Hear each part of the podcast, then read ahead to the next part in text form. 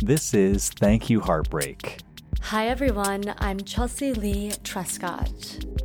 As a breakup coach, relationship advice columnist, and the founder of Break Upward, Chelsea is passionate about human beings and their stories. She talks to people about their journeys in love, growth, heartbreak, revelations, and every wound and lesson along the way. This podcast shines a light on heartbreak, showing you that the most crushing experiences are also your greatest opportunity to become meaningful, relatable human beings. Now, let's get to the heart of it.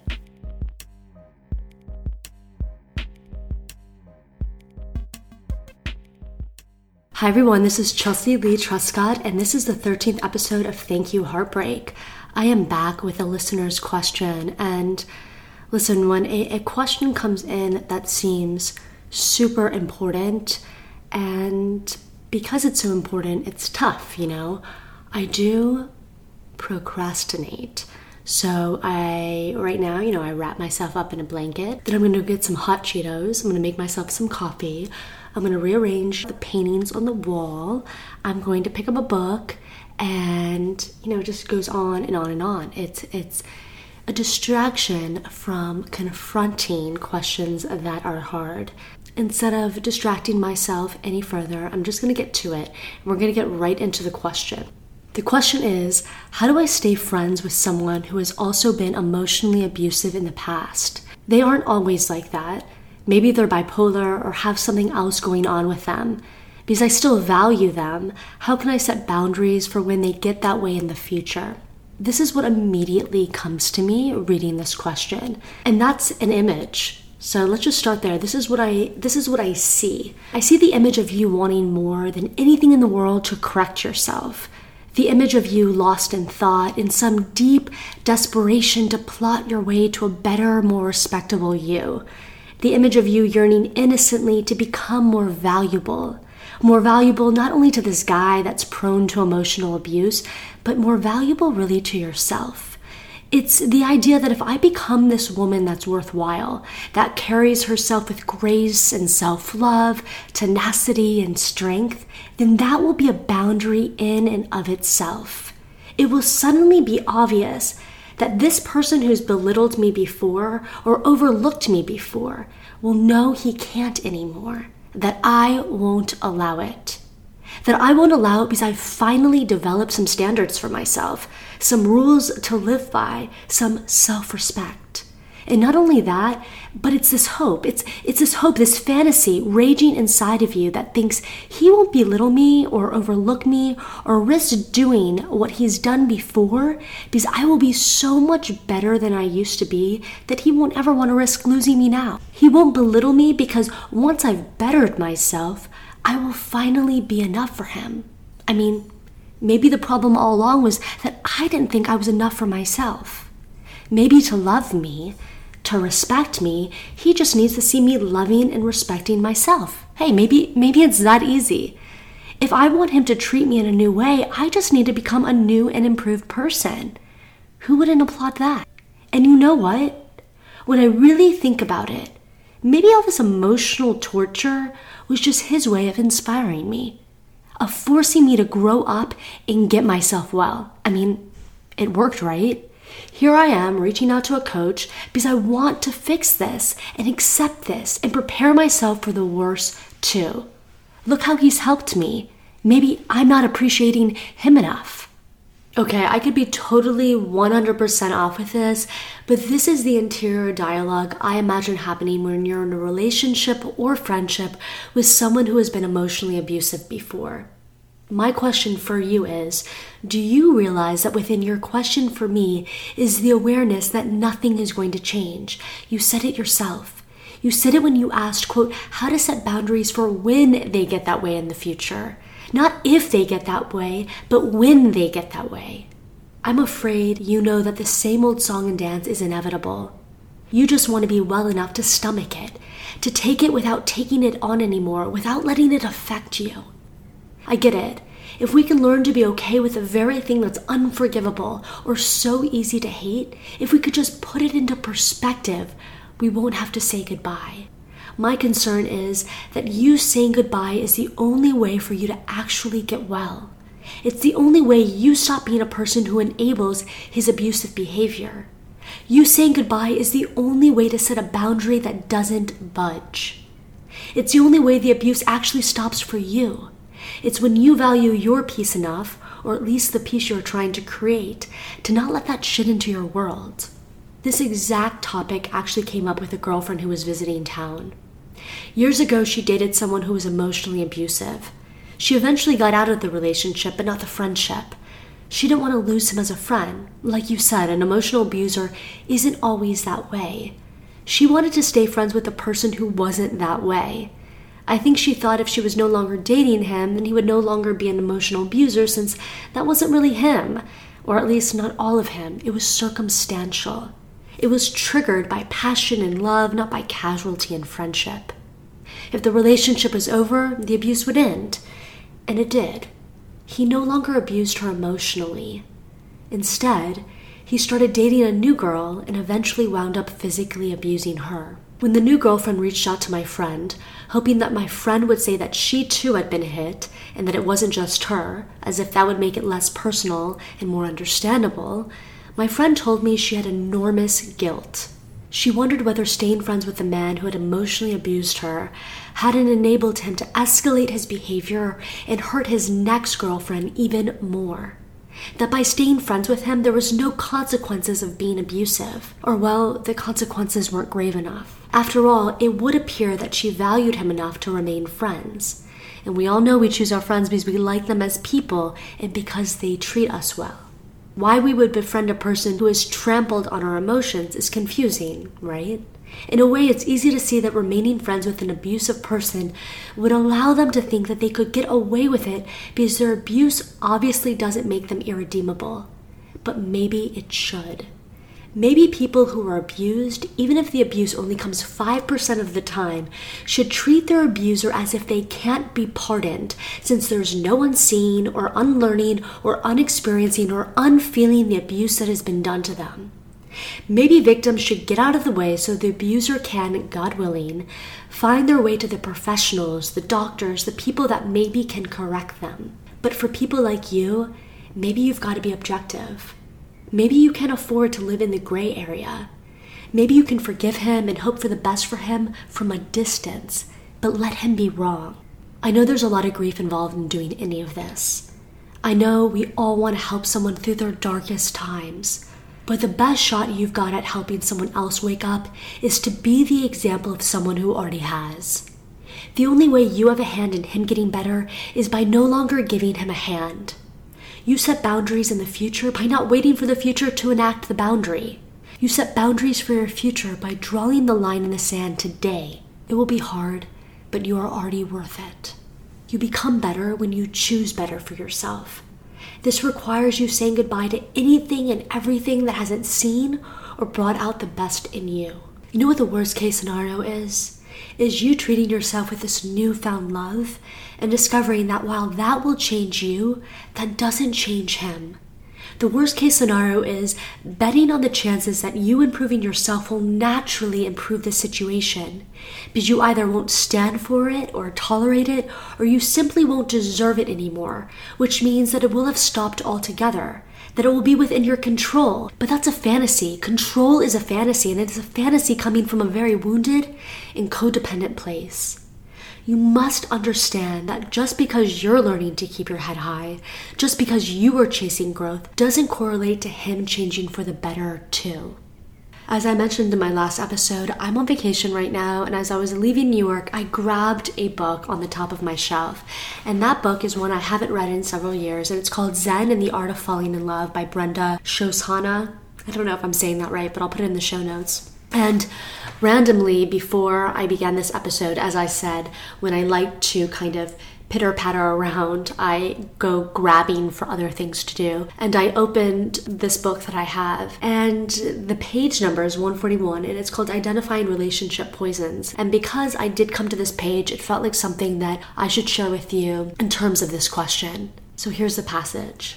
The Buddha said that all suffering, all thunderclouds and afflictions, is caused by three poisons greed, anger, and delusion that exist within all of us. These poisons are inherent in the human condition and must be purified. They surface in our lives when appropriate circumstances arise. This is part of our karma, our mental, emotional, and physical composition, constructed by ourselves through deeds, thoughts, and actions. Some of these poisons in relationships express themselves as jealousy, fear, anger, suspiciousness, attachment, and possessiveness. We develop fantasies about others that have no basis in reality. These feelings are painful, but they surface in order to be released, not to be acted upon. When we don't understand their true nature, we think these painful feelings are caused by the situation or the other person. We may also feel that these feelings are expressions of our love, that we have a right to feel possessiveness and attached to the person. Anyone in love would feel that way. We might also think these poisons are part of our identity, who we essentially are. But rather than try to justify these painful moments, we must simply recognize them for what they are and let them go. The great art of relationships is learning how to handle the poisons when they appear. They are the essence of the stick we receive, the blows that hurt us in our relationships. Our monkey mind may make its objections to handling pain in this way. Our monkey mind loves to dwell upon and intensify difficulties of all kinds. It reacts to everything impulsively and thrives on endless chatter and mental machinations. Our monkey mind is not willing to let pain and difficulty subside easily and give up its fuel. The monkey mind actually enjoys and seeks these poisons as if they were honey itself. The way in which we receive our sorrows, the way in which we understand what is happening and respond to it, makes the entire difference between heaven and hell.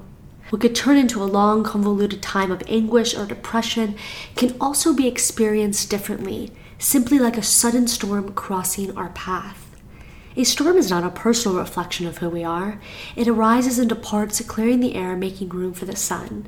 When we view the blows we receive in this way, the pain we feel is not compounded and intensified, but instead becomes a comp- I can't even say this word, an accompaniment, accompaniment. A C C O N P A N I M E N T. There's that word for you to an otherwise purposeful day and purposeful happy relationship. This is not to indicate that there are not times when it is appropriate to end a difficult relationship. There are. But even though we may end a relationship, it is not because we are afraid of facing and receiving the difficulties or looking for a one sided experience.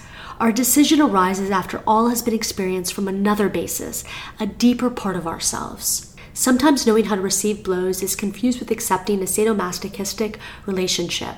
It is crucial to make a distinction here. When we find ourselves in inequitable power struggles or yield our own strength, autonomy, and life force to another, our fear and anger are an avoidance of love. We declare ourselves weak and incapable, or from the other perspective, imagine we have the right to dominate another. Both of these delusions arise from not knowing who we are or how to truly confront the blows that life brings. In sadomasochistic relationships, one partner is dominated and abused, and the other does the dominating. These roles can reverse from time to time. The one who accepts the harm does so because she has been fixated upon herself as a victim, inadequate and unworthy of love. The guilt she feels then draws the punishment, which temporarily relieves the guilt. This pattern proves once again how unworthy she and her partner are. Clearly, there's nothing loving in this behavior, either to herself or the other. The one who, out of weakness and fear of his own vulnerability, plays the dominating role often feels vulnerable and out of control. He then responds by feeling that in the name of love he has the right to control and subjugate. Inflicting pain upon others becomes a protection from the pain he is feeling. Not only is this a degradation of the relationship, it is the very opposite of a loving heart. All these permeations of pain and power in relationships are the result of not knowing how to deal with the blows life offers. Staying and damaging our painful relationships comes about from our unwillingness to really feel, acknowledge, and finally let go of pain. Zen teaches us never to yield autonomy or authority for our lives to another person. Each of us contains the wisdom, strength, and beauty to handle everything. You can decide anytime you want to that enough pain is enough. When you feel your pain thoroughly, it is easier to give it up and choose well being. The choice is always yours. When we create or stay in relationships that are fundamentally damaging and negate the basic principles of love, suffering will follow as day follows night. When we choose to live with the principles of love, though pain may arise briefly, it will not turn into suffering and we will easily attract support and harmony. Again, that's from the book Zen and the Art of Falling in Love by Brenda Shoshanna.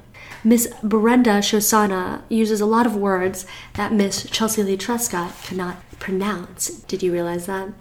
So, sadomasochistic and all the other loaded lingo aside, I hope some of that resonated. For me, something that was super powerful about those pages was these questions come from not knowing how to deal with the blows life offers. And I think that if we back off from relationships and we say, we don't we don't personalize it toward the other person or even toward ourselves like personalize it in terms of their if they were if they loved me more they would treat me better. Or if i loved them enough i would stay with them and just say you know what? I'm stepping aside because i want to figure out how to deal with the blows of life. Because that will be important in this relationship or in future relationships or just the everyday life of being a human being. And just look of things as I'm trying to figure out how to deal with the blows of life so they don't completely throw me down on the ground every single time. And then another big part that really resonated with me is that staying in damaging and painful relationships is coming from an unwillingness to really feel and acknowledge the pain of letting go. Something that I said earlier on in my response was that sometimes we just want to feel like if only we can learn how to be with the struggle, be with the person that emotionally abuses us without taking it on. So we take it in, but we don't take it on anymore. And we're doing that because we don't want to have to say goodbye. So we're compromising situations for ourselves and we're not letting, you know, them be wrong. You know, someone that crosses us in this way, we're not we're not letting that not be okay because we're fearful and we don't want to experience how it would feel to say goodbye. And another super powerful part of these pages was that ultimately the choice is yours. At any point, you can say, you know, enough is enough. The pain that I've, ex- I've experienced is enough. And feel empowered that the choice is ultimately yours, which means that it can be really fearful to have to say goodbye, but always know that, again, if you make the choice to say goodbye, you could always make the choice to say hello again. You know, people ask me, that is it wrong to break up with someone with the objective of getting back together with them? So I'm breaking up with them because I want to work on myself and I really want to get back with them. So I'm just trying to find ways to kind of become more of what they want. And I tell people, you know what, if that objective, if the objective of winning them over, winning their favor over, is going to get you up in the morning and is going to get you to reach for new activities or new engagements that are going to kind of bolster your spirit or lift you higher or or change the direction of your days. If you're choosing these things because you think it's going to make you more appealing, if that's the motivation, again, if that's lifting you up in the morning and getting you on the path, then by all means, let that be the thing that gets you on the path. Because you know what? Ultimately, when we start walking down that path, you will be so surprised by the newfound love you have for yourself, the newfound experiences you have with yourself, the things that you start seeing you doing for yourself alone. And I feel like ultimately, along that path that you thought that path was going to take you back to the person, you realize I'm actually in this position now of power. I feel empowered by myself to make a new choice. And what I see often is is though the the early objective was I'm going to better myself to get the person back. They use that, they better themselves, and now they're in a position where they make a new choice for themselves, and the choice is theirs and they ultimately choose differently. So I'm just saying that might not happen, but it's okay to end a relationship and, and step aside from this emotional abuse and say, I'm going to get into a position where I can take this, right? I can handle this. I can stomach the abuse, but I won't I won't stand for it anymore. I'll take it, but I won't take it on. It won't get me down. I'll be in a place of power if that's how you're leaving the relationship and and that's what you're chasing if that what if that's what gets you uh, reading the books if that's what gets you talking to other people getting out going for a run do it but I think you will surprise yourself. There's a great chance that you will surprise yourself one day and you'll say, Holy shit, look who I've become. And I'm actually not going to stand for that anymore. And I, I really have pivoted away from this. And there won't be the grief, there won't be the burden, there won't be the fear because you're really you're owning the goodbye and and you're seeing how you're welcoming yourself into a new life. So that is my thoughts on that question. And, you know, it's a hard one. And I also just want to say that by no means telling you the experience of the friend that was staying with me and the relationship that she was in and the enormous guilt that she felt, you know, hearing about that. And in my response, you know, I was saying that sometimes, you know, there's a fine line of staying friends with an abuser can enable them and make it seem in their mind that it's okay to to hurt other people. And I just want to be clear that that's not your fault. That don't blame yourself that you wanting to stay friends with someone, you know, enabled them or or made them think it was okay to abuse someone more. You know, that's them. That's their wrong, sick thinking and your desire for friendship comes from a, you know a real place of love and and fear. I just wanted to make sure that that you knew that that that guilt is an honest emotion but don't blame yourself for anything having to do with the abuse. Just you know give yourself the allowance to to leave and to imagine new sorts of relationships where no one would ever cross you. And you don't have to become a new person in order for someone not to cross you. Sometimes you just have to put yourself in front of new people. Thank you so much for listening to this episode. If you want to reach me and the podcast further and connect, you can find me on Instagram at Thank You Heartbreak. Feel free to send me a direct message and send me questions or topics, anything that you want me to answer. To connect with my coaching website, you can visit me at breakupward.com.